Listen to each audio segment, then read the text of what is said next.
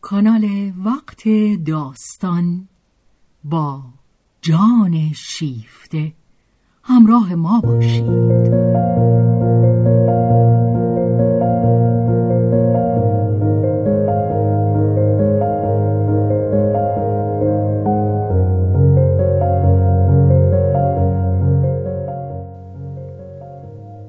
اثری از رومن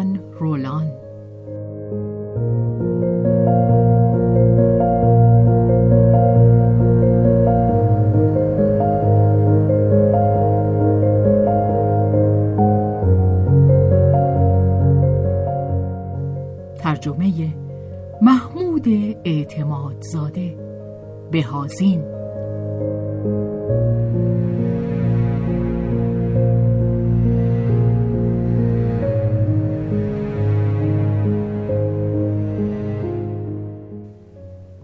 به روایت شهرزاد فتوهی.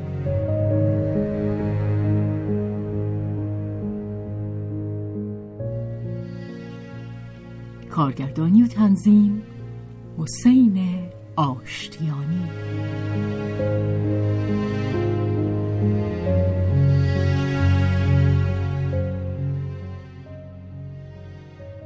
جلد چهارم.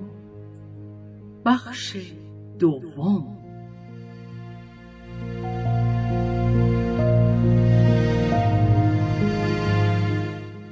ماه می در فلورانس.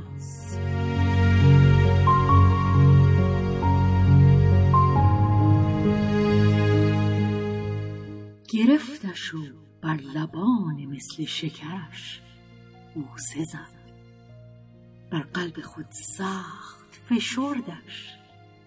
با هم کمی دراز کشیدند و کمی هم کار دیگر کردند. خب دیگر بس. بیش از این چیزی نمی‌گویم. چون این گفتهاند در داستان آمیانه ماریا زیبای سیه گیسو و این را آسیای سیه گیسو که داستان بسیار می‌داند بارها برای وانیا حکایت کرد. ولی این ماه به آن ماه اصل نخستین شباهت نداشت. این دیگر آن اصل گلها اصل بهاره نبود. بلکه پاییزه. اگرچه هنوز آن دو سخت جوان بودند. اصل سنوبرها با عطری زمخت تیره و زرین. عشقی که از درد پخته شده سوزانترین همه است. خود را دیگر در بازی های اصرافکارانه به هدر نمی دهد. جز به حضور محبوب آنجا در کنار خود نیازی ندارد. از مساس او خسته نمی شود با همه حواس خیش با همه آنچه زندگی به ما داده است. این پیکر تنگ که ما را صورتبندی و محدود می کند بی آنکه به تمامی در بر بگیردمان. دلدار من. محبوب من. آیا براستی این تویی؟ امانت تو. امانتی تو. نازنینم. نازنینم. موجه ها نمیگذارندم که ببینمت. و بی توش و توان فرو میافتند خودت رو بچسبان و من به عشق تو میچسبم. مانند مارمولکی به دیوار. قطعاتی از تصنیف های آمیانه اسپانیایی. مارمولک با چشم گشاده در خواب است. چشم نمی بیند آفتاب را می نوشد آنکه می بیند پهلوی گرم اوست که به دیوار چسبیده. سراسر پیکر دراز اوست. تویی؟ تو اینجایی؟ و دیگر حتی نیروی جنبیدن ندارند. یک خستگی بیکران قرنها خستگی که باید جبران کرد. چه کسی حدس می‌زد که میباید چنین شبها چنین شبها خواب را جبران کنند. در آن ماههای هجران دور از زمین خود حتی هنگامی که پنداشته بودند میخوابند خود را در رنجها و در پیکارها فرسوده می داشتند و حسرت سیری ناپذیر میخوردشان. اکنون که آنها هم را دارند اکنون که بار دیگر هم را دارند دیگر حتی نیروی آن ندارند که ملک خود را باز تصرف کنند. برایشان همین بس است که می‌دانند آنجاست. چسبیده به پهلوشان. من خفتم. من تو را دارم. تو مرا داری. من خفتم. آسیا در خواب است. هرگز از خفتن سیر نخواهد شد.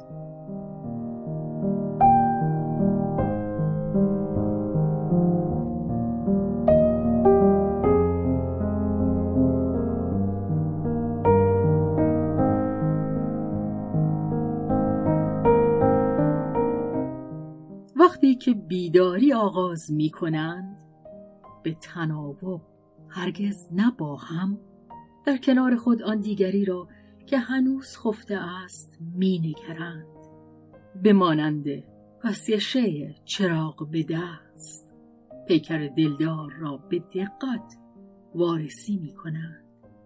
و نیز آن چهره را همچون کتاب عشقی کوفته جان که مشت خود را در خواب وا می کند. پسش دختری بس زیبا که خدای عشق به او دل داده بود.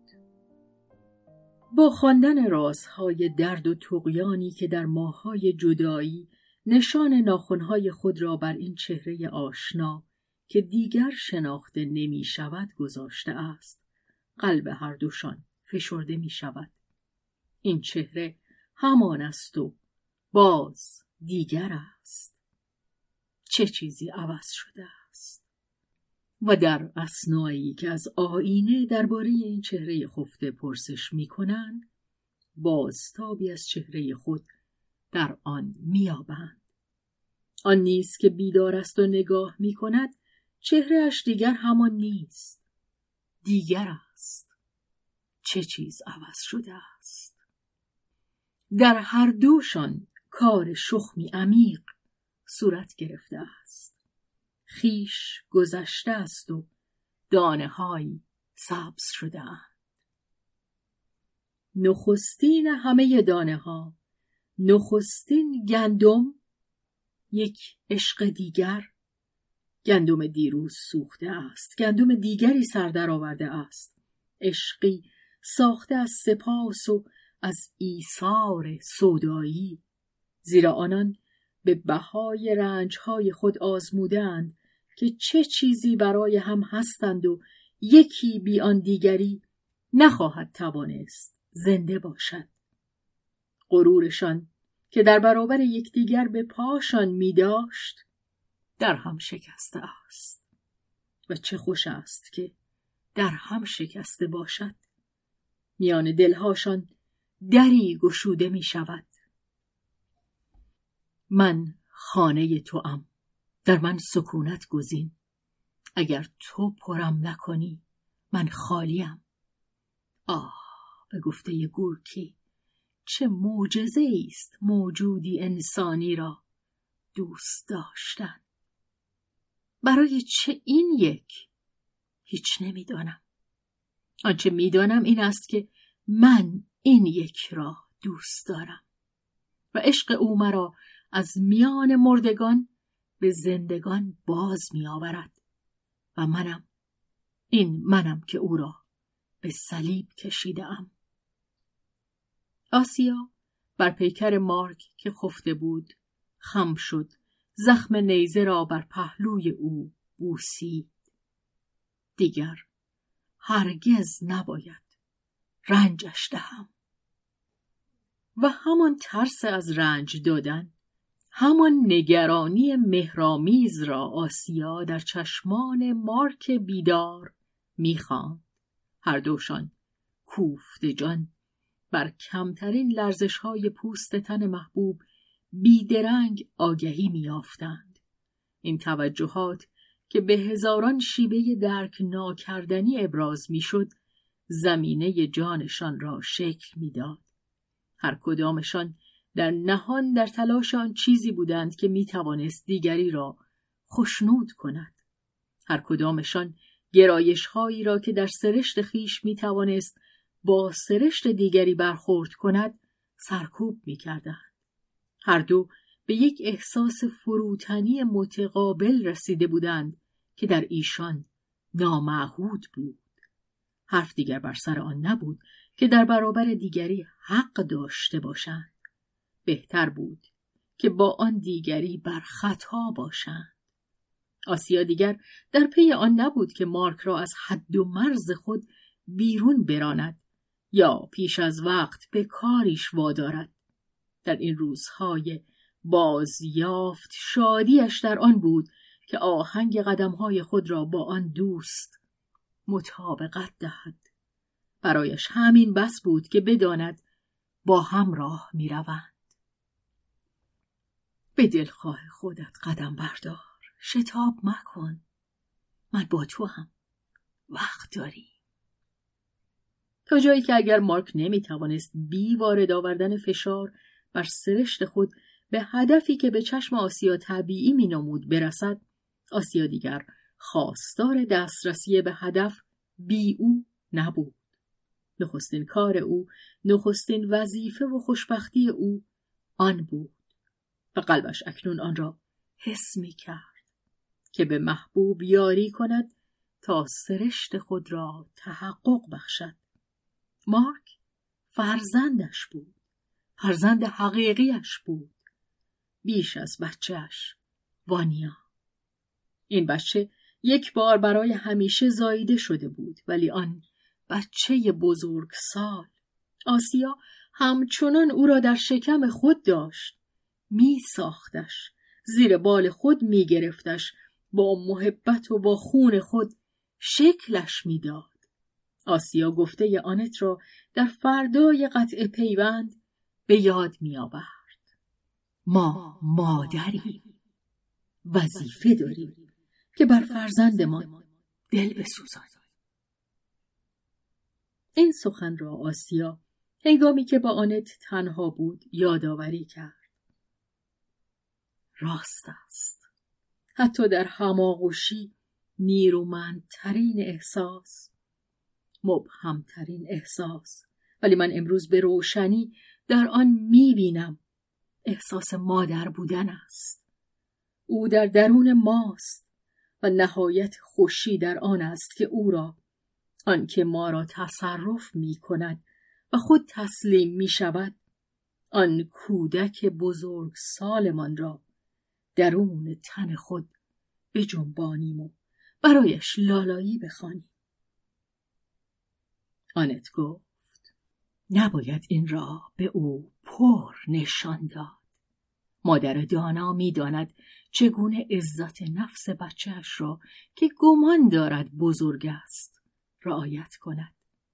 مادر باید این دانش سودمند را فرا گیرد که برایش در حکم میدان آزمایش باشد تا ناشیانه نیروی نوزاد خود را به زیان مادر تمرین کند چون این مادری بیدادگری های او را به چشم اقماز تحمل می کند و حتی در آن لذتی نهفته می چشد. آنکه ما دوست می داریم فرزندمان ماییم که از او مردی می سازیم. به هزینه ماست که او مرد می شود و عشق همین است. عشق با یک زخم آغاز می شود. منم که پسرک گندم و زخم زدم. من مادر دانایی نبودم. انسان فقط پس از دانا نبودن دانایی را یاد می‌گیرد.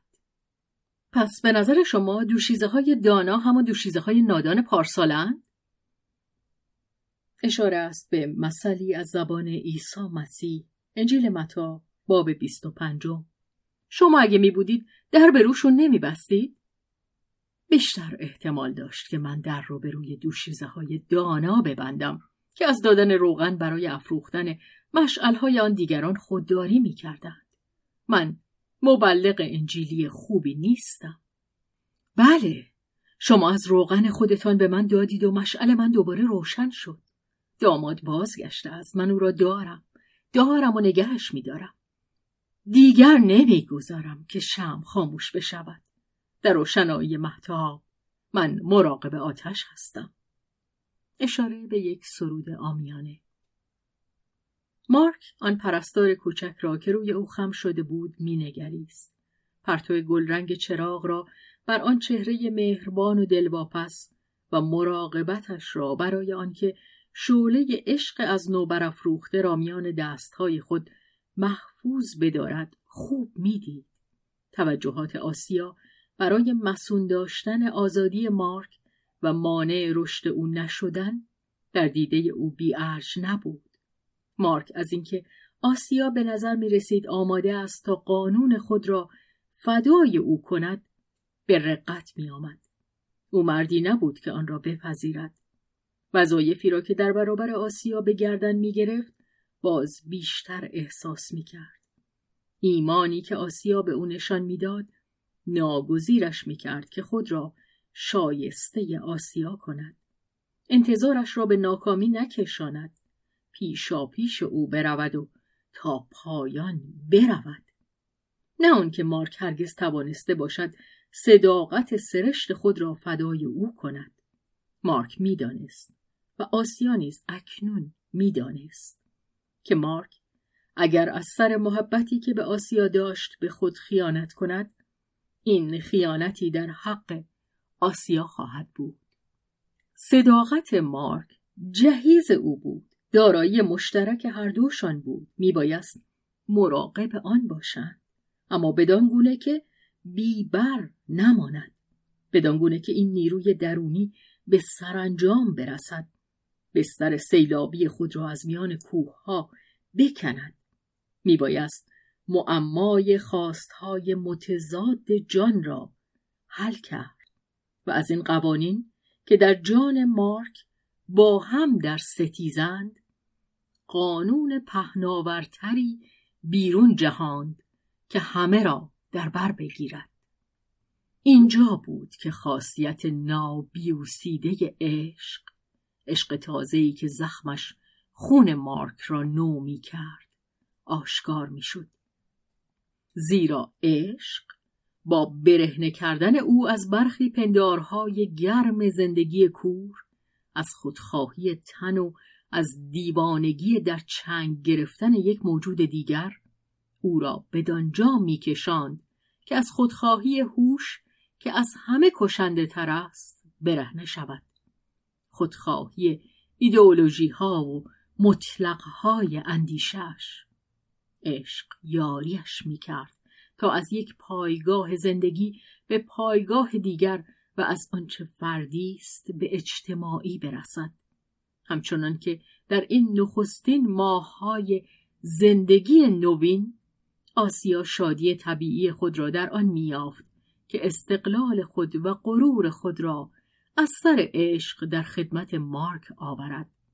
مارک نیست تا گشته زیر فشار خواستهای فعالیت اجتماعی و پیکار که عشق آسیا بی آنکه خود بداند در او میدمید به سوی فدا کردن فردگرایی بر هرج و مرج خود گام بر می داشت. آسیا نیاز به آن نداشت که چون این چیزی را از او بخواهد. کافی بود که آسیا او شود تا او هم آسیا شود و آن نیرومندی غریزه های ابتدایی را که خصلت اساسی سرشت آسیا بود در خود بیابد. بدیهی است که یک چنین جفتگیری دو اندیشه جز در اوج هیجان آغازین هنگامی که آن دو تن یکدیگر را باز یافته بودند ممکن نبود. پس از آن گره این جفتگیری می بایست سوس شود و پهلونشینی مستقل دو زندگی درونی از سر گرفته شود. قانون چنین است. ولی از آن لحظات که در آن تا مرکز هستی یکدیگر نفوذ کرده چنان در هم آمیخته بودند که هر کدام بیشتر آن دیگری بودند تا خیشتن بر ایشان یک چنان آغشتگی روح به جا مانده بود که دیگر نمی توانست محو شود. مزه آن در دهانشان بود. حتی اگر می‌خواستند زبان خود را از آن بشویند هیچ آبی نمیافتند که کام خود را از آن پاک کنند. ساعاتی بود که در آن این وسواس بوی تب می‌داد. ناگزیر بودند که با بیماری خود تندرستی خود زندگی کنند. با روح آن دیگری که به تن خود پیوند خورده بود حس می کردندش که مانند دندان زغ می‌زند دندانی که میبایست درآید. دندانهایی تازه مانند جانوران جوان آنان چیزهایی میجستند که بجوند و دندانهای خود را از کار درآرند. گرسنه بودند. گرسنه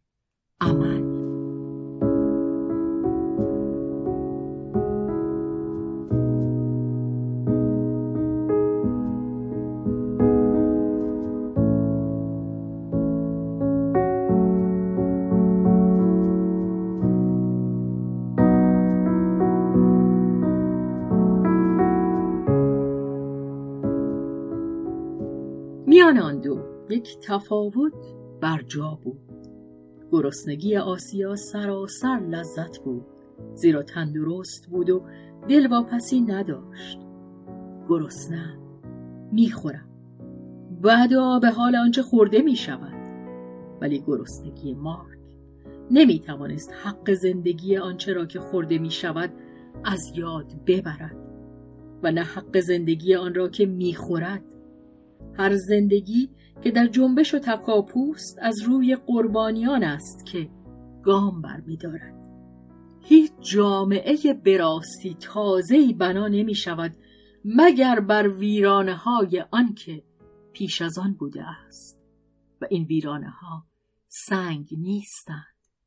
پیکرهایی هستند که خون در آن روان است.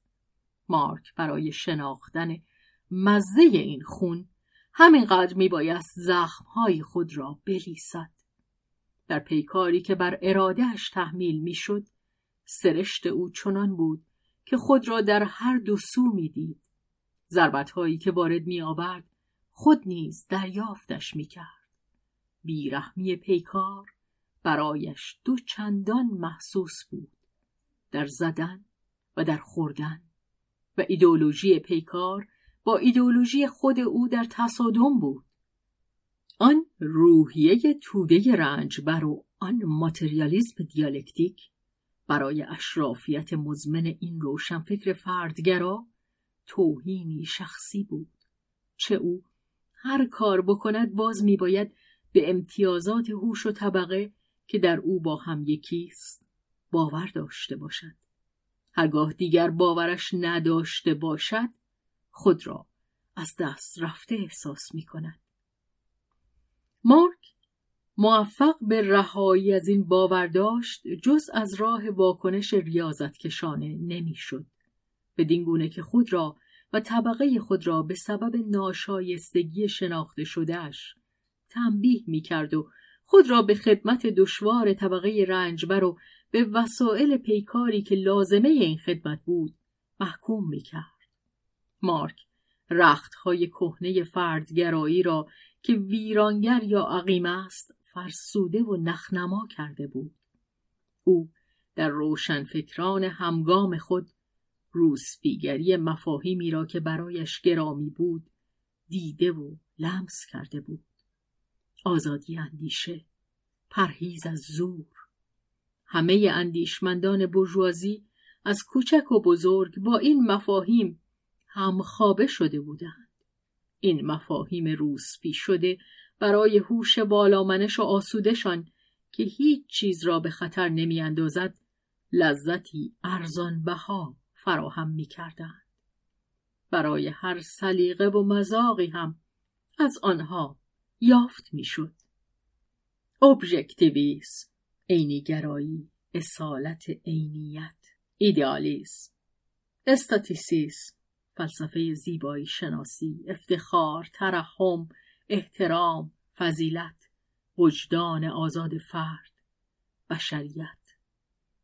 گذار این روسپیان به چندان بسترها افتاده بود که با هر قالب و شکلی می ساختند. همه جانها در آنها جا می گرفتند.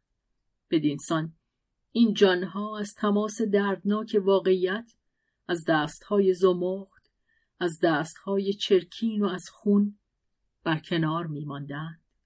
آنان مفاهیم خود را این روسپی ها را به کار می گرفتند تا از مسئولیت ها و مخاطرات عمل اجتماعی بگریزند و این در بهترینشان از سر بزدلی از سر ترس از خون نبود این به ویژه از غرور نهفته زخم دیده بود آنان حد اعلا آماده بودند که در راه توده مردم تلاش کنند اما به آن شرط که موقعیت والای خود را از دست ندهند و همچنان گروه برگزیده ممتازی بمانند که توده های تربیت نایافته را رهبری می کنند. استادانی که از فراز میز خطابه درس می دهند. در سایه پنداشت دموکراسی آنان بی آنکه یارای گفتنش را داشته باشند به برابری گستاخ رنج بران که آنان را به شرطی میپذیرفتند که در صف جا بگیرند گردن نمی نهادند. و اگر همچنان که در اتحاد جماهیر شوروی سوسیالیستی ضرورت ناگزیرشان می‌کرد که با این توده ها همکاری کنند باز به هر حال یا در دل خود و یا در واقعیت دست به توطعه می‌زدند تا فرمانروایی گروه کارشناسان ماده یا اندیشه را برقرار سازند. این هم که بیشترشان از میان رنجبران یا خورده بورژواها برخواسته بودند آنان را از پیش گرفتن رفتاری والامنشانه و خوردنگار با کسانی که به چشم صغیران در ایشان نگاه می‌کردند مانع نمی‌شد. در هر روزگاری کسانی که بیش از همه با توده مردم به حقارت رفتار کرده و با آنان سختتر از همه بودند همان کسانی بودند که از میان مردم برخواسته به برکت نرمستخانی یا نیروی پنجه هاشان بالا آمدند. در رژیم پادشاهی پیش از انقلاب مباشران سگ پاسبان طبقات ممتاز بودند. روشنفکران و کارشناسان فنی امروزه نیز سگ پاسبان نظم بورژوازی مارک آنان را تا اعماق جانشان بررسی کرده بود و آنچه یاریش کرده بود تا اندیشه های نهفتشان را بخواند این بود که در نهفت مغز خیش همین اندیشه ها را خوانده بود و ناچار شده بود که آنها را ریشکن کند و باز به همین رو بود که با نیروی بیشتری با آنها پیکار می کرد. زیرا در آنان با خود می جنگید. با یکی از منهای خود یک من انکار شده در یک شب پیکار تبالود با خیشتن یکی از آن شبهای چهارم اوت که شخص خود را از امتیازات خیش رها می کند مارک خود را از آزادی فردیش رها کرد و بر خود تحمیل کرد که در خدمت فعالیت مشترک توده ها که می‌خواهند نظم اجتماعی را از نو بسازند درآید. اشاره است به چهارم اوت 1789 که مجمع ملی فرانسه امتیازات اشرافی را لغو کرد. ولی اندیشه مارک درباره جایی که در صف پیکار اشغال خواهد کرد روشن نبود. زیرا مارک نمی توانست از مفهوم فداکاری فراتر رود. در برابر مفهوم اعمال زور از رفتن باز می. بر اثر همان واکنش سودایی بر ضد غریزه های خیش چیزی که او را بر آن می داشت تا فردگرایی را در خود به سختی سرکوب کند اندیشش از پذیرفتن اعمال زور که سرشتش بیش از اندازه به آن گرایش داشت سرباز می‌زد مارک به تجربه می‌دانست که اگر در آن پا نهد غرق خواهد شد. دلایلی هم داشت تا باور کند که کار در بیشترین تعداد کسان بر همین منوال است. برای مردم زور شراب مردفکنی است. یک پیاله از آن کافی است تا مهار عقل خود را از دست بدهند و با این همه اروپای امروزی دیگر کاری بی توسل به زور نمی‌تواند انجام دهد. قرنهای بس فراوانی است که اروپا به این الکل معتاد شده است. برای درمان آن چه می‌توان کرد؟ آنچه مؤثر میافتد گفتار نیست. فقط سرمشق عمل است. فداکاری است. ولی در خدمت فرمان نبرد یک چنین تصمیمی قهرمانی ترین و پاکترین نیروها را بسیج می کرد ولی مایه روشنایی را کم داشت شادی که فقط اوست که حاله به عمل می دهد. این تلاش بزرگ برای پاک شدن خود را فدا کردن از آسایش روی تافتن پسر جوان را در پرده اندوهی نهفته می پوشاند. مارک آن را از آسیا پنهان می کرد ولی آسیا به آن توجه نمی کرد زیرا سرشتش که جوهر آن شاید کمتر از این بغرنج نبود ولی پوستش زرافت کمتری داشت در برابر این وسواسهای عمل کمتر درنگ می کرد. او در مارک مسائلی را که مایه دغدغهاش بود محترم می شمرد ولی میگذاشت که خود به تنهایی آنها را حل کند. همینقدر کافی بود که آسیا پیشا پیش پذیرفته باشد که در راستای عملی که مارک به آن تصمیم خواهد گرفت از پی او بیاید. عشق او به مارک اعتماد می کرد. ولی بر عهده مارک بود که انتخاب کند و عمل کند. در این زن لبریز از شیره زندگی همه چیز عمل بود. حتی عشق. آسیا درختی بود که رو به آفتاب داشت. رو به زندگی پویان، رو به موج روز. روز را به تصرف آریم. روز از پس روز. روز را بگیریم. درون نگری دیگر فصلش نیست مارک هرگاه که می‌خواست چون و چرای اندیشه خود را با دیگری در میان گذارد به سراغ مادر خود می‌رفت. آنت که اینک تا نیمه تن از عمل به در آمده بود و از زانو تا کف پا در آن قوطه می‌خورد همان برای فهمیدن دوگانگی فاجعه آمیز پسر خود ساخته شده بود. آنت میدیدش که همواره به همان اندازه سودا زده زندگی است اما دیگر کاملا فریب خورده این زندگی نیست در همان حال که در آغوشش می گرفت دربارهش داوری می کرد و شعله جانش از خلال زندگی به تمامی به سوی یک آینده به سوی یک فراسو که نمیدیدش اما می‌خواست و در جستجوی آن بود بالا می‌رفت مانند مار کوری که خود را کش می دهد. پسر از این زندگی نهانی کمتر با مادر سخن می گفت. در تماس هم آن را میان خود مبادله می کردن. بدین خونشان در یک درجه از گرما مستقر می شد. با هم به نقطه تعادل خود می رسیدند و این سود عمده این گفتگوهای ناتمام بود. زیرا آنت خوب می توانست در اندیشه پسر خود بخواند اما نمی توانست به جای او در فراسو بخواند. آنت قادر نبود به او توصیه کند که چه باید کرد.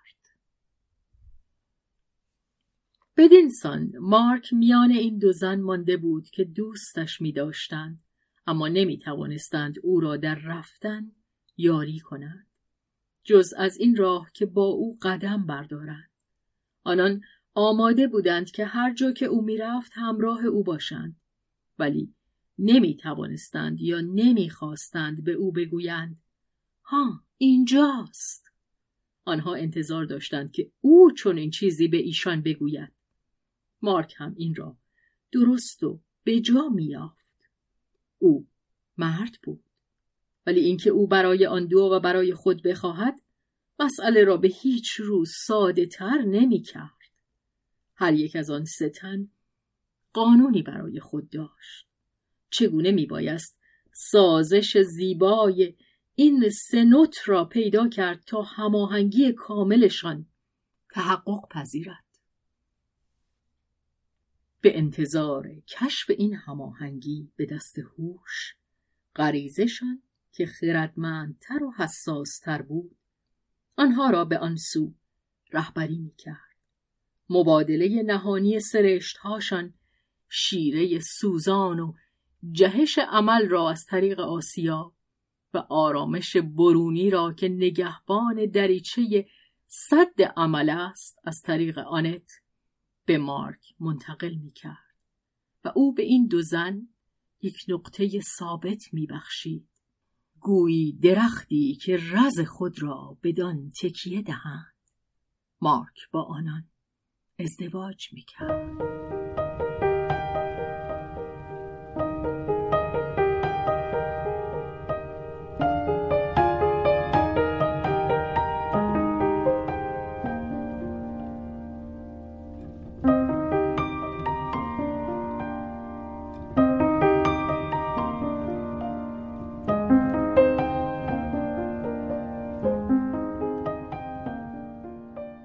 آنان تجربه های خود را در ماه زندگی جداگانه با هم مقابله می کردند. تجربه های آسیا در اروپای مرکزی بسیار پربعنی بود چه او در ایستگاه گوشداری خود به تکه هایی از راز خدایان پی برده بود. آنها مکاشفاتی را که آنت در زمان نزدیکی خود با تیمون به دست آورده بود تکمیل می کردند و معید ها و نگرانی های مارک در دوندگی های همچون سگ بلگرد خود بر سنگ فرش پاریس بودند.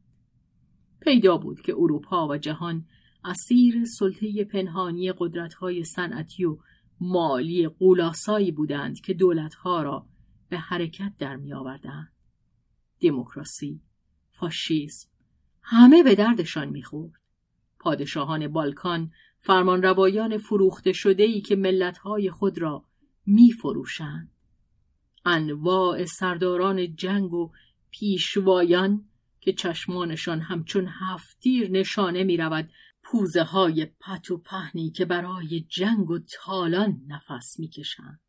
قهرمانان خنجر و چماق و روغن کرچک یا همچنین پدران بزرگوار اصول جاوید 89 منظور اصول انقلاب برجوایی 1789 فرانسه است. این گلابی های پوسیده و نیز احتجاج پرچانه پارلمان ها هیتلر هورتی نایب السلطنه مجارستان پیش از جنگ جهانی دوم و همپیمان هیتلر سال 1868 تا 1957 پیلسودسکی مارشال لهستان و دیکتاتور آن کشور. سال 1867 تا 1935 و برای چه نه؟ بلندگویان پاریس و پراگ لندن ژنو یا واشنگتن همه چیز می تواند به کار آید. راهزنی و ایدالیسم ساده دلی والا و بدنامی کافی است که بهای آن پرداخته شود. افتخار پول یا جنایت به اقتضای هر سلیقه ساده لوحترین کسان مانند زیرکترین مردم گرفتار می شدند. همین که یک انگشت لای چرخدنده میافتاد حیوان به تمامی در آن می‌رفت این گرفتاری را که چاپلوسی در برابر خودپسندی ها و هدیه های کوچک دوستانه تومهی برای آن بودند ترس مسجل می کرد. ماهی های گنده به قلاب میخکوب می شدند. این بازی به دو شرط برده می شد. یکی آنکه این فرمان روایان جهان می بایست برای تقسیم جهان میان خود سازش کنند. دیگر آنکه می بایست بر ضد یگان دشمن زورمند که تعرض متقابل جهان را آماده می کرد با هم بسازند. بر ضد اتحاد جماهیر شوروی سوسیالیستی که در پس دیواری از پولاد دود خیزان با برنامه های بزرگ خود مسلح می شد. این دو شرط چیزی ابتدایی بود.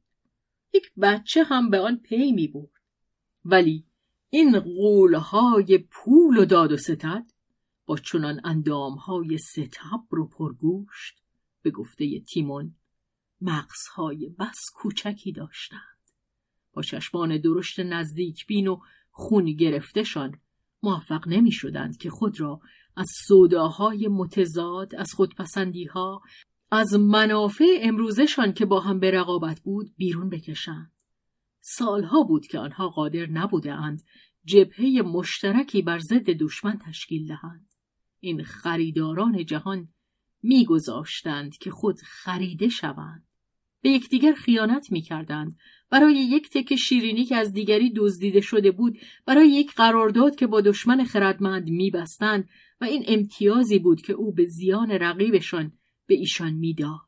و چنین بود که آنان گذاشته بودند که کارخانه عظیم پرولتاریایی که روز و شب در ویرانی کارشان میکوشید بزرگ شود. اما در ساعت یازدهم که حتی زنگ ربع اول آن تنین افکنده بود سرانجام سایه کارخانه را که درازتر می‌شد روی خود حس کردند و اینک می‌خواستند اتحاد کنند اتحاد مقدس همه شیپورها و همه ناقوسهای کلیساهاشان این نوا را می نواختند. اما پردیر شده بود. زمین می لرزید. لرزه های نخستین دیوارهای ستبر سرمایهداری را ترک می‌داد. چند پیل پای تناور ناگهان فرو ریخته بودند.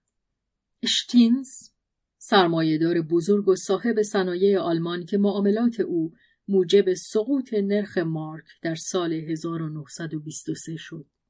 تیمون لیونشتاین آنان که باقی مانده بودند قدرتمندترینشان میبایست یکی شوند. آسیا در تشبساتی که برای گرد هم آوردن کارتل های بزرگ صنعتی و انواع فاشیسم آلمان صورت می گرفت حضور داشته بود. از زیر دریاها میان کشورهای انگلوساکسون، امپراتوری بریتانیا و کشورهای متحد آمریکا بازوهای دیگری در جستجوی هم بودند تا پاره های اختاپوس را به هم بچسبانند.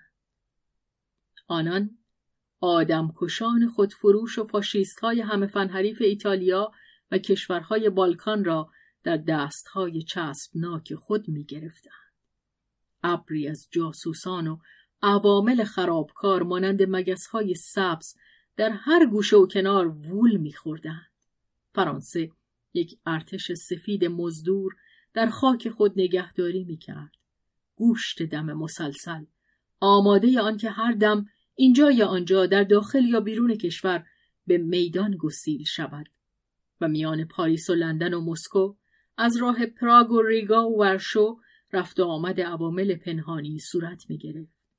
و آنان مخفیانه وارد اتحاد جماهیر شوروی می شدند تا دست به اخلال بزنند و خرابکاری کنند و شورش به راه بیندازند و جاده را برای عرابه های مهاجم بتون ریزی کنند. چیزی که شش ماه بیشتر گذافگویی احمقانه جنرال های سفید و پادشاهی هلندی نفت مانند خروس دربارهاش بانگ برمی داشت. آزاداندیشی باخت در زمین کاری به این کارها نداشت و انواع سوسیالیسم که از قلم فرسایی های بیپروای کشان کمونیست دلی پرخون داشتند از سر کینه وانمود می‌کردند که چیزی نمی‌دانند کری سخت به موقعی آنان را از دخالت معاف می داشت. با این همه می بایست آنان را ناگزیر از شنیدن کرد. و همچنین این روشن فکران احزاب چپ را مردمی فربه و آسوده که البته نمی‌خواستند به نظر رسد نسبت به کشتار دنیای نوین بی علاقه ولی از آن هم کمتر می‌خواستند خود را در راه دفاع آن بدنام کنند باری آنان کر بودند و مانند آن چوپان آقای پاتلین بعبع می کردن.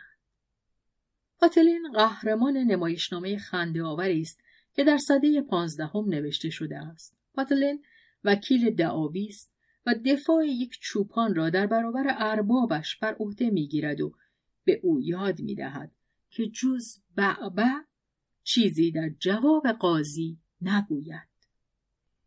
یکم صبر کن. حالا به جونت میافتم سوت اس آخرش پرده گوش تو رو پاره خواهد کرد. ولی سوت آژیر را کجا میبایست کار گذاشت؟ مارک یکی از نخستین کسانی بود که در فرانسه با تنی چند از جوانان دلاور که نمی ترسیدند خود را به خطر افکنند چه امکان داشت که همه چیز را از دست بدهند و هیچ چیز به دست نیارند گروه های مبارزه برای دفاع از اتحاد جماهیر شوروی تشکیل داد. آسیا هیچ کاری نکرده بود که او را در این راه بیاندازد. هیچ چیز جز اینکه در کنارش بود و محبوبش بود. چه مارک اندیشه او را همان گونه به خود می گرفت که عطر رختهایش را.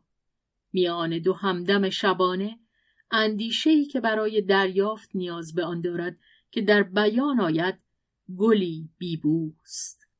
اما از باغ آسیا عطر عقاقیای او به گرمی برمیخواست آسیا زیرکتر از آن بود که بگذارد مارک متوجه شود که بوی اندیشه او را بر موهای تنش با خود می‌برد. همچون مینمود که این اوست که از مارک پیروی می کند و روی هم رفته. هر دوشان راهی را در پیش گرفته بودند که آنها را به هدف راستینشان به عمل درست که مرحله پختگی هر زندگی سرشار است رهبری می‌کرد. این خط خاص رشد ایشان بود و با خط زمانشان که به سوی انقلاب ضروری پیش می‌رفت مطابقت داشت. هنگامی که چین خوردگی های بزرگ زمین وقوع مییابد جوی های کوچک همان شیبی را در پیش می‌گیرند که رودخانه ها و همه آبهاشان را در هم میآمیزند. آنت نیز که بر اثر سالهای عمر خود و کار اندیشه خود به پایین سراشیبی آنجا که جریان آب آرام می شود رسیده بود در همان پیشروی شرکت داشت و در حالی که آسمانی آرمیده تر را منعکس می کرد در همان جهت می مارک به کارگاه صحافی استاد پیر خود با کمک خود او چاپخانه کوچکی افزود که از آن در فاصله های نامرتب رساله هایی به منظور بیداری و پیکار اجتماعی بیرون می آمد. ترجمه هایی از مارک للین و رهبران فعالیت بین المللی، دفترهای مستند، اعلامیه ها یا جزوه های هجایی که او خود می نوشت. آسیا مترجم او از روسی و آلمانی بود و گاهی نیز آنت برای انگلیسی یا ایتالیایی ولی آنت شور کمتری نشان می‌داد کار ترجمه های خود را به درازا میکشاند خاصه اگر کتابهایی درباره اقتصاد یا تئوری های اجتماعی بود؟ به همراه وانیای کوچک که پس از باز آمدن مادر او را از خود جدا نکرده بود مکتب گریزی می‌کرد. همچنین به تدریج که آفتابش رو به زردی میگذاشت بار دیگر زندگی رویاها او را در چنگ می‌گرفت. مانند دختری دبیرستانی بود که با چشمانی غایب شده در برابر کتاب یا دفتر خود سرگرم ولگردی است.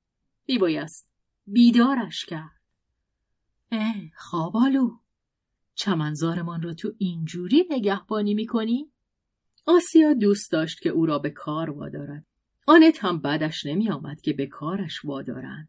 بیشتاب به چمنزار خود باز میگشت. از کجا باز میگشت؟ این را آنت به کسی نمی گفت. هرچند که آسیا برای دانستن آن سر به سرش میگذاشت. فعالیت پرتاخت و تازه دو کرهش برایش مایه تفریح بود. در پی بر نمی آمد که رفتارشان را معتدل کند.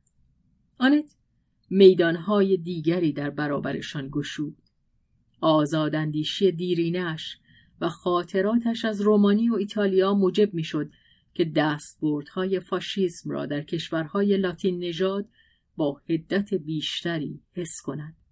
او در آنجا دوستانی داشت و کمک کرد تا کتابخانه پسرش یکی از کانونهای مهاجران ضد فاشیست ایتالیایی بشود. آنان هم هواداران خود را که دارایی نقدشان کمتر از مباحثاتشان بود به آنجا کشاندند. سازش این گروه با کمونیسم آسان نبود. حتی میان خود به زحمت با هم توافق میافتند. خود را در این فرسوده می داشتند که می‌خواستند آن ساختمان دموکراسی را که جنگ بزرگ از پایه سست کرده بود و انقلاب و ضد انقلاب از دو سو زیر بمبارانش گرفته بودند از نو بسازند. و چنین بود که آنان از درو خود را تبعید شده میافتند بیرون سرزمین خود و بیرون زمان خود. آنت آنها را درک می کرد. اما خود به مرحله چشم پوشی از بسیاری از آنچه همراه نسل خیش به آن باور داشته و دوست داشته بود رسیده بود. آن آرمانهای دوران جوانیش که دیده بود با خودش پیر شدند و میباید این قانون زندگی است جا را به آرمانهای نسل جوان دیگری بدهند. او واسطه ای میان این دو دوران آزادی بود و میکوشید تا از دو سو کاری کند که این گروه عظمت رو به مرگ ایدئالیسم دیرین بورژوایی را که از ویرانه های باستل سر برآورده بود ارج بگذارد و گروه دیگر نو شدن جهان را با ماتریالیسم قهرمانی انقلاب رنجبران پاس بدارد. باستل زندان معروف زمان پادشاهی فرانسه که در روز چهاردهم ژوئیه 1789 به دست مردم پاریس ویران شد. آنت از کسانی نبود که پروای اصطلاحات مکتبها را دارند. ماتریالیسم، ایدئالیسم، بگذار آتش زندگی هر نامی که می‌خواهد بر خود بنهد. مسئله همه آن است که او زبانه بکشد. مارک مانند مادرش گرایش به آن داشت که با این پناهندگان سیاسی همدردی کند. فاجعه سرنوشتشان که در حاشیه زمان بود در نهان با او خیشاوندی داشت. هرچند که اراده سنجیدهش میکوشید او را از آن بیرون بکشد.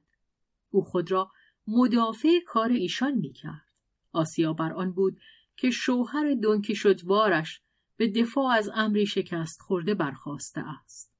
ولی او این قاعده را بر خود تحمیل کرده بود که دیگر مزاحم تاخت و تاز شه سوار خود بر روسیانانت نشود روسیانانت نام اسب پیر و لاغر دنکی شد از آن گذشته آسیا نه چندان هم بیریش خند ساقهای باریک و ضربات نیزهاش را دوست می داشت.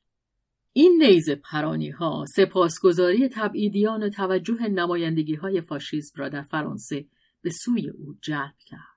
افتخاری که او به خوبی می توانست از آن چشم بپوشد. کوچه باریک و کم رفت آمدی که کتاب فروشیش در آن قرار داشت جنب و جوشی به خود گرفت و گردش کنندگانی به آن روی آوردند که علاقه غریبی به بساطهای محقر فروشندگان محلی داشتند. کتاب فروشی مشتریانی به خود دید که پیش از آن که مصمم به خرید شوند با حوصله ته نکشیدنی کتابها را ورق می‌زدند و مارک حتی در خانه خود میبایست از تحسین کنندگان ایتالیایی مقالات خود پذیرایی کند که سپاسی بس پرشور به او نشان می‌دادند و همچنین احساسات ضد فاشیستی بس شدیدی که از بیان آن گوشهای آسیا که پشت در اتاق شوهر خود در راهرو به نگهبانی ایستاده بود راست می‌شد. زیرا مارک به اندازه کافی پروا نداشت و میبایست به او یادآوری کرد که در سیاست پیش از دست زدن به عمل گوش دادن بهتر از حرف زدن است. سالهای فراوانی پشه در اروپای آن روزگار وول میخوردند. به ویژه پشه های سازمان امنیت ایتالیا در پاریس سطوح بودند. مهاجران ضد فاشیست همواره میبایست در مقام دفاع خیش از آن باشند و این کمترین دردسرشان نبود. زیرا پست فطرتی کسانی که آبرومندیشان تا آن زمان محقق به نظر می رسید ناگهان برملا می شد. حتی دوستانی که گمان می رفت بتوان به آنها اعتماد داشت هنگامی فهمیده می شد که سیدفکنان پلیس مخفی فاشیسمند که دیگر خیلی دیر بود. می آمدند و قربانیان خود را دست چین کرده به سوی دامشان میراندند. بس که در این قشهای فاسد پس از جنگ خاصه در میان جوانان گم کرده راه گرایش حریسانه به پول و بدنامی فزونی یافته بود. آسیا شم می داشت که به ندرت خطا می کرد. او بارها بالهای حشراتی را که می‌خواستند نزد مارک راه یابند قیچی کرد. یک لحن خاص، یک نگاه خاص کافی بود تا آنان گور خود را گم کنند. بیش از آن اصرار نمیورزیدند. ولی یک غیبت یک ساعته آسیا کافی بود. مارک آنجا که به غرور یا به رحم او توسل جسته می‌شد مقاومت کم داشت. به آسانی کیف پول خود را و اعتماد خود را پیشکش می‌کرد. اردوگاه کمونیسم به زحمت اگر خطر کمتری در برداشت. جنگ به دولتها آموخته بود که از مفاسد شرماوری که در شکمبه بسا مردم درستکار خوابیده است بهرهگیری کنند. چه اینان به از این چیزی نمی‌خواهند که آن مفاسد را در خود پرورش دهند یا از آن هم بهتر خود به وسیله آنها به نوایی برسند. اشاره است به اعتقاد اوتلو به درستکاری یاگو در نمایشنامه شکسپیر. استعدادشان برای خیانت و جاسوسی و لو دادن استعدادی که از امکانات خود غافل بود با گشاده دستی پرورش داده می‌شد به پیروی از شیوه های آزموده روسیه مقدس تزارها و آن استاد بزرگ خودعه و قدر سیاسی اینتلیجنت سرویس که ستون امپراتوری بریتانیا است رهبران دموکراسی فرانسه اکنون عوامل خرابکار را همچون وسیله حکومت به کار می گرفتند. از این گونه عوامل آنان در همه اردوگاه های مخالف از چپ و راست داشتند. هم در حزب انقلابی و هم نزد آقایان شاه پرستان. در این پانزده ساله دستگاه پلیس سیاسی گسترشی خارق العاده یافته بود و طبق نمونه اینتلیجنس سرویس گرایش به آن داشت که دولتی در دولت باشد. از هم اکنون پیش بینی می‌شد که زمانی خواهد رسید که نخست وزیر فرانسه برای باقی ماندن در مقام خیش میباید به صورت نخست پلیس کشور درآید یا دومین پلیس زیر دست شیاب. شیاب رئیس شهربانی کل پاریس در حوالی سالهای 1930 برای آزادی پیش از آن که گردنش را بپیچانند دیگر یک ساعت بیش مجال نفس کشیدن نمانده بود. از مارک پیروی کنی. دم را غنیمت بشمری. مارک به سبب حمله های خود چندین بار در خطر آن بود که کتک بخورد و حتی به جانش سوء قصد شود. بدین سان که شب هنگام بازگشت به خانه در کنج دری به دست ولگردان رسمی از پا درآید.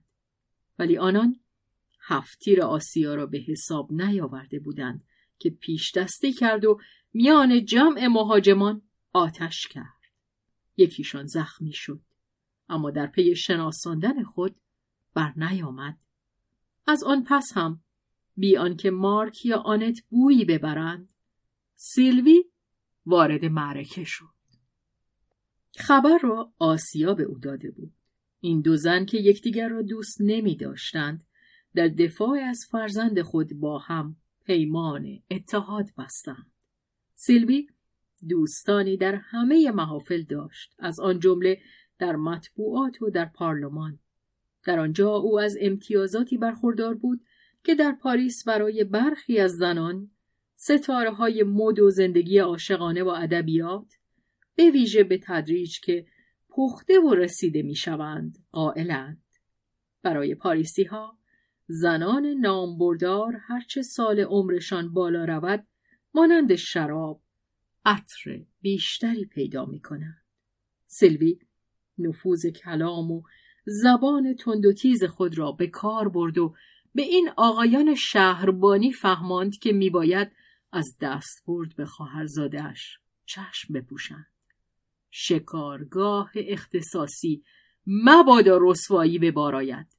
او همچنین به اتحادیه حقوق بشر هشدار داد. حتی پای روژ بریسوی پیر به میدان کشیده شد. مارک اگر می‌دانست سیلوی را خفه می‌کرد. بریسو در آن زمان وزیر دادگستری بود سرشار از پول و افتخارات و یکی از گردانندگان عمده 20 هیئت مدیره بزرگترین های مالی که قدرت را در فرانسه و چپاول ها را در پهنه جهان با هم سهم می کنند. یک کلمه از دهان او در حکم فرمان بود. اکنون او در پایان زندگی خود بود. دست خوش بیماری. کبدی پوسیده. و این به زودی موجب می‌شد که برایش مراسم تشییع جنازه رسمی برگزار کنند. مردی دل زده از همه چیز و باز همواره گرسنه بار وجود خود را همچون حفره می برد و بیهوده میکوشید تا پرش کند حتی پانتئون که او چشم به آن داشت برای پر کردن این حفره کافی نبود پانتئون بنای یادبودی در پاریس که گروهی از مردان نامآور فرانسه در آن به خاک سپرده شده اند. افتخاری که بر سنگ نقش شود در خور مرگ است. او زندگی لازم داشت. آن زندگی که شخص از پی خود به جا می‌گذارد. بریسو جز مشتی سخنرانی که ملال از آن میتراوید و بوی پوسیدگی مرگ می‌داد چیزی به جا نمیگذاشت او به خوبی بر وجود مارک آگهی داشت تشبساتی که کرده بود تا این موجود زنده را که از پشت خود او بود به خیشتن ملحق کند به وحناورترین امتناها برخورده بود.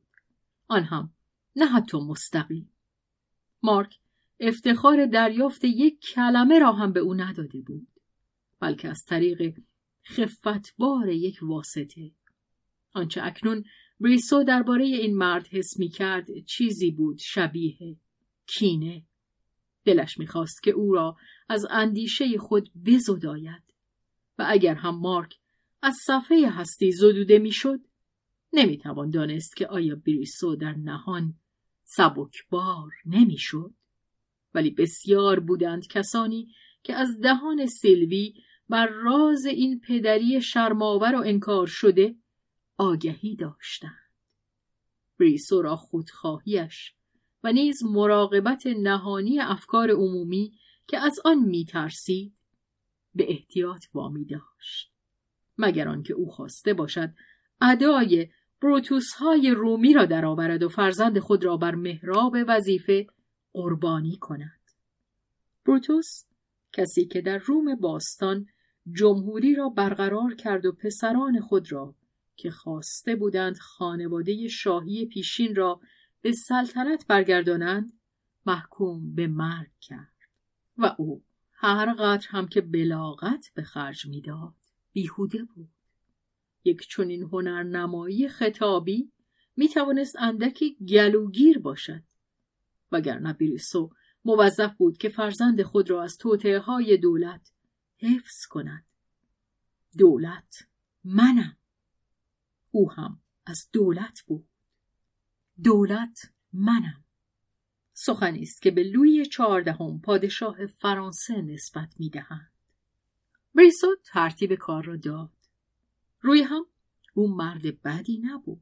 می‌خواست پسرش را دوست داشته باشد و خاص پسرش دوستش بدارد. امکان داشت که بریسو مرد سیاسی فاسدی بوده باشد. اما اگر مرد خانواده می بود مانند بسیاری از این برجوهای فرانسوی از پاره فضیلتها خالی نمی بود. مارکو آنت اگر رضا می‌دادند که او را بپذیرند شاید می توانستند برایش منشأ خیر باشند. ولی مارکو آنت در حق او بیرحم بودند. بر ما نیست که ایشان را به این کار ستایش کنیم. بیرحمی در مردان جوان بس طبیعی است و اما زن حتی بهترین آن غالبا نهانخانه های تاریکی در دل دارد. یک سنگ دلی نفوذ ناپذیر. کینه هایی که نزد خود به آن اعتراف نمی کند تا ناگزیر از بحث دربارهاش نباشد. آنت به صدق دل میاندیشید که به بریسون نمیاندیشد از این رو بد او را نمی‌خواست چه او برایش مرده بود و این از هر چیزی وحشتناکتر است. آنت او را در نهفت ذهن خود کشته بود. هوای زندگان بود. که از او دریق می داشت. در بسا دلها که از جنایت به وحشت میافتند جنایتی هست که بر خود آگهی ندارد و بهترین و بخشنده ترین کسان کمتر از همه مایه ترس نیستند. آنان کینه نمیورزند نابود می‌کنند. کینه به از نابود کردن با آرامش خاطر است. حتی کسی مانند بریسو به آن قادر نبود.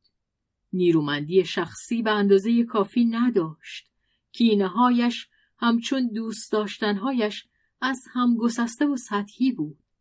دستورهایی صادر کرد تا مزاحم مارک نشوند.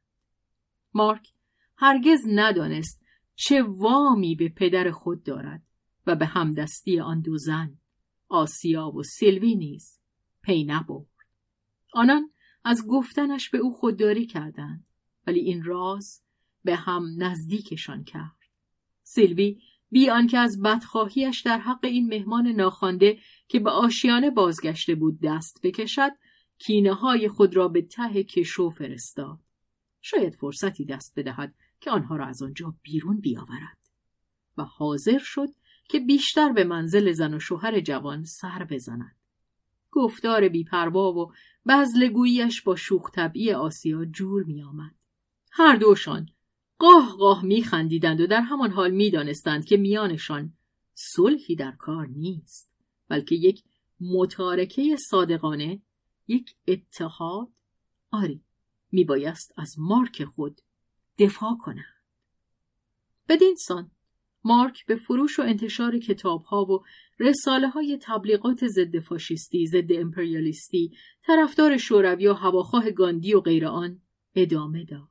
آن هم بی آنکه مصمم باشد میان این گروه های گوناگون پیکار موضع شخصی بگیرد بلکه میکوشید تا میان این ارتش ها رشته پیوندی باشد و آنها را خواب و خیال به جبهه واحدی بر ضد انبوه نیروهای ارتجاع بکشاند. مارک البته به این مقصود نرسید و یگان وحدتی که میان این گروه های مقاومت و عدم مقاومت میان معتدلان و هواخواهان خشونت در گرفت. همان دستور مقامات رسمی برای خفه کردن مشترک همشان زیر سرپوش خاموشی بود. هیچ روزنامه در این زمینه سخن نمیراند و امکان پیدا کردن حتی یکی از این نشریه ها در هیچ دکه کتاب فروشی نبود. با این همه خوانده شدند و زیر جلی انتشار یافتند. هنر زمخت و سوزان مارک که زحمت و پیکار پختهش کرده بود تو با ذوق شلاق کش آسیا که خود نمی نوشت و امضا نمی کرد ولی با اندیشه مارک جفت می‌شد روی هم به زودی گروه خواننده مستقلی به دست آورد که از یکی به دیگری کار تبلیغ را پیش می بردن و این بهترین شیوه تبلیغ است. از فراز همه موانع میگذرد مانند آتش هایی که در گذشته برای رساندن علامت ها بر فراز تپه ها میافروختند. علامت در محیط هایی هرچه گوناگونتر و هرچه دورتر به بیدار خوابان جدا از هم رسید نامه ها همراه پرداخت داوطلبانه بهای انتشارات شروع به آمدن کرد. آنت از اینکه می‌دید دایره عمل پسرش گسترش مییابد شادی می‌کرد. بی آنکه خواسته باشد ببیند که این عمل او را به کجا می‌برد. آنت از مخاطرات بیخبر نبود. هیچ هم آرزو نمی‌کرد که مارک به پیشواز آن برود. ولی دلش هم نمی‌خواست که مارک خود را از آن بدزدد.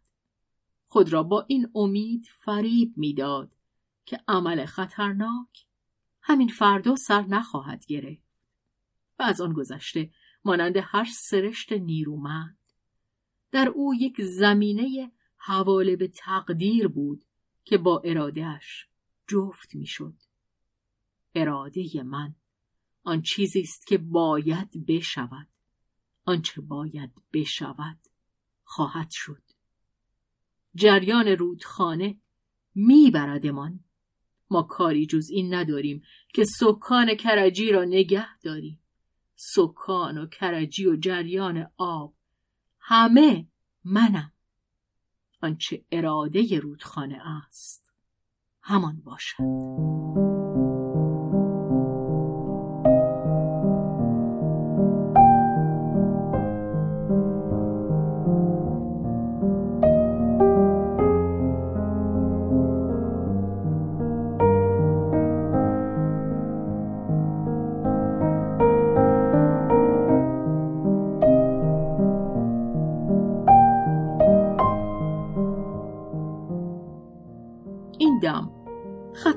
هنوز دور بود فعالیت مارک هنوز برای کشوری که او را در خود جای داده بود بیزیان به نظر می رسید. این فعالیت خصلتی جوان مردانه و کلی داشت و ریاکاری یک دولت دموکراسی با تردستی می توانست با آن بسازد. در آن زمان برای مارک و گروه او مسئله بویژه بر سر دفاع از حقوق ستم دیدگان و تبعید شدگان سراسر اروپا بود و اینکه خود دژ آزادی در برابر ارتجاع جهانی باشند یا چنین دژی گرد خود به وجود آورند. فرانسه که در جنگ پیروز شده بود و همین هنوز تا چند سالی یک اقتصاد ممتاز برایش تأمین می کرد می توانست در میان فقر و تب دیگر کشورهای قاره این تجمل را که چندان هزینه ای برایش در بر نداشت به خود اجازه دهد که میدان را برای آزادی ایدئولوژیکی باز بگذارد.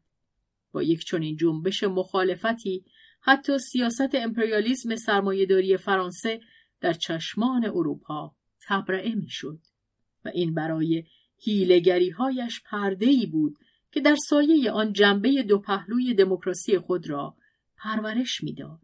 آنچنان دموکراسی که دهانی از اصول شریف آزادی پرباد دارد و در نهان فاشیست های یوگسلاوی و لهستان و کشورهای بالکان را مزدور می‌گیرد و گاردهای سفید را در خاک خود نگه میدارد. مارک و دوستانش فقط هنگامی مزاحم شدن آغاز کردند که به این دروغ و ریا حمله آوردند. ولی ترتیب کار چنان داده می‌شد که تعن و دشنامشان تنین کمی داشته باشد. در همان صف ایشان سگهای نگهبان این درویی رسمی کم نبودند و آنان موفق می شدند که در برابر ناسازگاری کودکانه این فرزندان بیادب از مادر میهن دفاع کنند. بدین معنی که پراکندگی سلامت بخشی را در میان گروه مخالفان حفظ می کردند و آن یک مشت سرکش سازش ناپذیر هم بسیار اندک و بسیار کم سرشناس بودند تا مایه نگرانی باشند. تعقیب و آزارشان می توانست آنان را سرشناس کند از این رو تحملشان می کردند و زیر نظرشان می داشتند. ولی برخورد سرنوشت ها به زودی مارک را در تماس سرنوشت های دیگری گذاشت که در تجربه و نفوذ غنیتر از او بودند و در عین آنکه خود از او نیرو می گرفتند تقویتش کنند.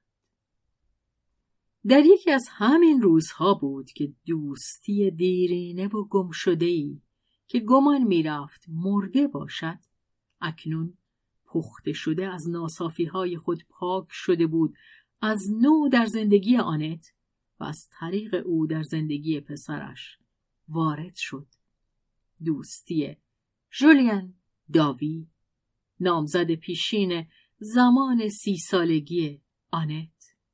در آن هنگام آنت بیمار بود و ناگزیر از ماندن در اتاق. پس از آن بیماری سینه پهلو که در باطلاقهای رومانی به آن دچار شده بود با آنکه به نظر می رسید بهبود یافته باشد آنت هر زمستان دچار گریپی می‌شد که به ظاهر ساده بود اما به درازا می‌کشید و مزاج نیرومندش را کم کمک می جوید. اما هنوز چنان نبود که کس متوجه آن شود مگر به همین ناخوشی های بیزیان که ناگزیرش می‌کردند پانزده روزی استراحت کند. در این هفته های بیکاری اجباری که وقت برای خواندن و اندیشیدن و از جاده های خاطرات گذشته رفتن فراهم بود فرصتهایی برای آنت پیش آمد که با رفیق دیرین سالهای مرده خود که مانند او کناره می گرفت ملاقات کند. معمولا آنت از این جاده های قدیمی پرهیز می کرد. چه بسا عشقها، حسرتها، پشیمانیها، خواب و خیالها و دردهای خورندش که مانند پشم گوسفند اینجا و آنجا به خاربوته ها گیر کرده بود. اینها نیازی به باز جستنشان نیست. گویان دانه های قاصدک معلق در هوایند که به رخت انسان میچسبند و دیگر نمی‌توان آنها را از خود زدود. و خدا را شکر. همان تکاندن گرد و خاک هر روزه کافی است. دیگر نیازی به رفتن پی گرد و خاک گذشته نیست. رنج هر روز برای همان روز. بس است.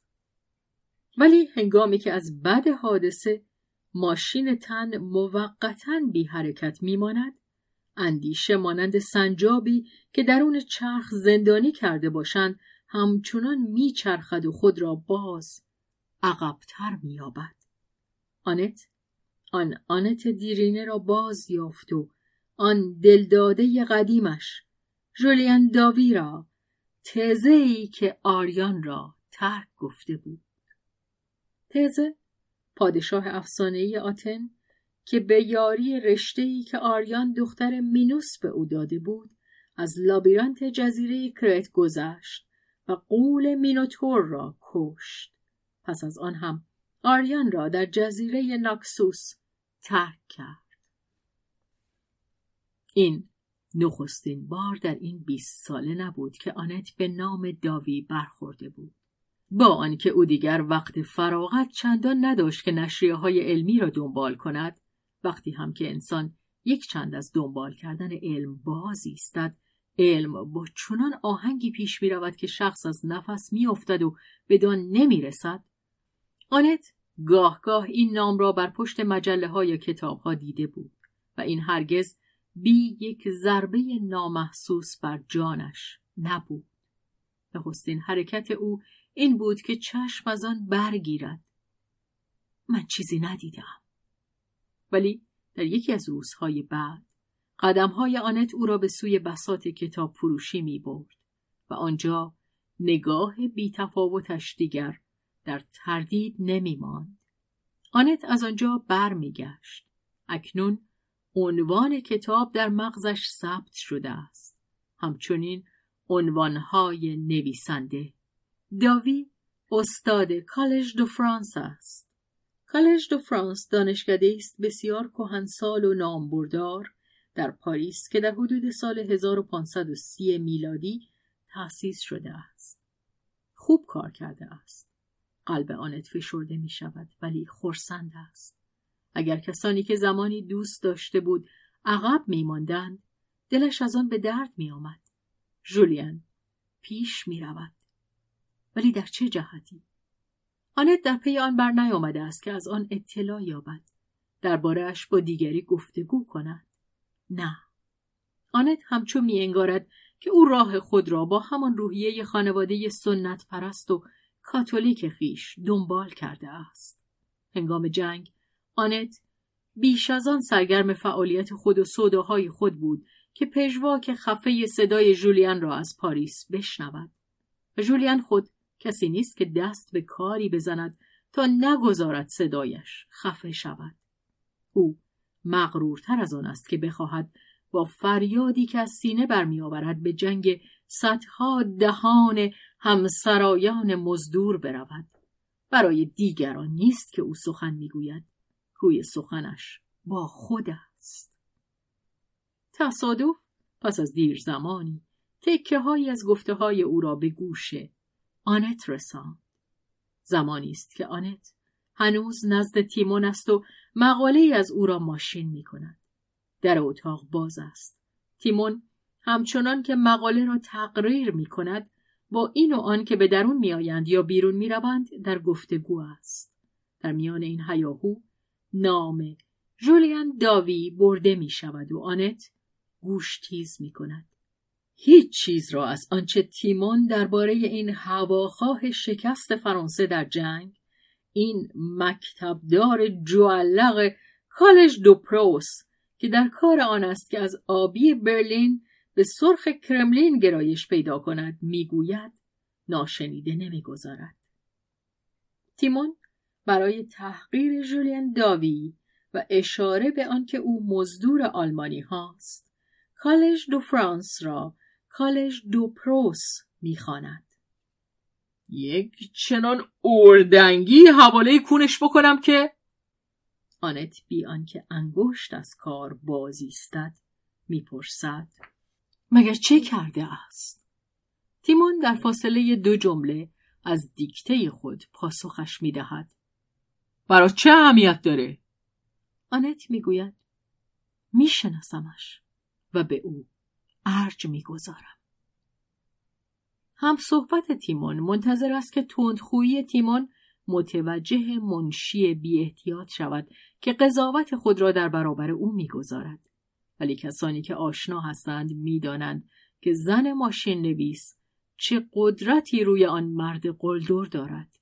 تیمون با مشت خود سیگارش را روی میز له می کند و در حالی که نزدیک است خفه شود می‌گوید آها تو میشناسیش. آها بهش ارج می‌گذاری. به این به این علاقه مزغه. تیمون قران دود سیگار را میبلد خب منم. ولی این مانع نمیشه که کلکشو بکنم. آنت از نو می‌پرسد مگر چه کرده است تو که میشناسیش دیگه چرا می‌پرسی آنت با سخنانی سنجیده توضیح می دهد که او را مدتها پیش شناخته و دیگر ندیده است. تیمون بیدرنگ پی می برد. آنت نگاه خندان او را حس می کند که می کابدش. ولی فعلا تیمون اصرار نمی برزد. با خشونت معمولی خود در چند جمله کوتاه و خالی از دشنام نسبت به یاروی او برای شکایت می کند که چگونه داوی در زمان جنگ نقش ناروای هواخواه صلح و طرفدار یگانگی اروپا را بازی کرده است و پس از فرا رسیدن صلح او که فساد در گوشت تنش نشسته است نقش مخالفت در پیش گرفته از مردانی دفاع می کند که چاقوی آدمکشی در دهان گرفته اند. در آن زمان روزنامه های دست فرانسه رهبر اتحاد شوروی را به صورت مردی سیبیل کلوفت که کارد قصابی در دهان خود گرفته است تصویر می کردن. قهرمان مدافع آنتی اروپا شده است و در قضاوت تیمون آنتی اروپا همان اتحاد جماهیر شوروی است و در پایان می‌گوید دیگه راضی شدی؟ خب چی میگی دربارش؟ آنت پاسخ می دهد. می گویم اگر او از دو عقیده متضاد دفاع کرده است می باید که یکی از آن دو مورد تایید شما باشد. تیمون بلند می خندد. خیال می کنی؟ نه من خیال نمی کنم. آنت خوب می داند که آنچه او به آن علاقمند است عقاید نیست. سود و بهره است. و از آن بهتر برد و باخت. خود بازی. عقاید برای این گیج های ایدئالیست است. این پیاده ها که بر صفحه شطرنج به حرکتشان در میآورند. ولی در این صورت آیا به زحمتش میارزد که بر ضدشان داد و فریاد به راه بیاندازند؟ خود همین بخشی از بازی است. از آن پس چندین بار هنگامی که تیمون با آن تنهاست این مطلب را پیش می کشد و با آنکه این کار را نه چندان با ظرافت می کند سر به سر گذاشتنش بدخواهانه نیست. می‌خواهد بداند و چه شگرف است.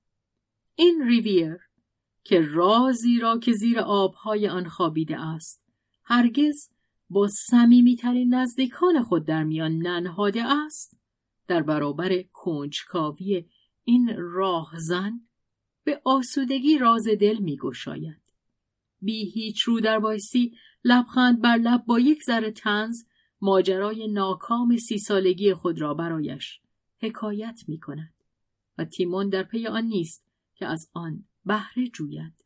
البته جا به جا جمله ریشخند آمیزی بارش می کند ولی گاز دوستانه است که می گیرد. آنت خود بیش از هر کسی به ریش خود می خندد. هرچند که موضوع جدی است. یا آنکه جدی بوده است. با دستهای آلوده نباید به آن دست کشید. پنجه های سنگین تیمون بر آن کشیده نمی شود و بی آنکه آنت چون این خواهشی از او کرده باشد دیگر هرگز در روزنامه اش به جولیان داوی حمله نمی شود. ناگفته نامش به سکوت برگزار می شود. تیمون به همین اکتفا می کند که به آنت بگوید اه اون یاروی تو هنرش همینه که فرصتها رو از دست بده. حالا بیا و بگو خلافه. آنت نمی‌گوید که خلاف است. از این هم که ارباب بگوید جولیان در مورد او فرصت را از دست داده است حس می کند که تا اندازه انتقامش گرفته شده است. پس آنت نیاز به انتقام دارد؟ چی؟ پس از پانزده سال فراموشی کامل؟ با آن همه سوداهای دیگر که بر این ماجرا گذر کرده اند؟ اثر آن هنوز باقی است و دردناک است؟ کدام زن هرگز می‌تواند زخمهایی را که بر غرور یا بر قلبش وارد آمده است از یاد ببرد. ولی آنت انتقام دیگری جز این نمی‌خواهد. همین یکی خورسندش می کند آخ اگر آنچه ارباب دمی پیش گفت جولیان می توانست همان را بیاندیشد.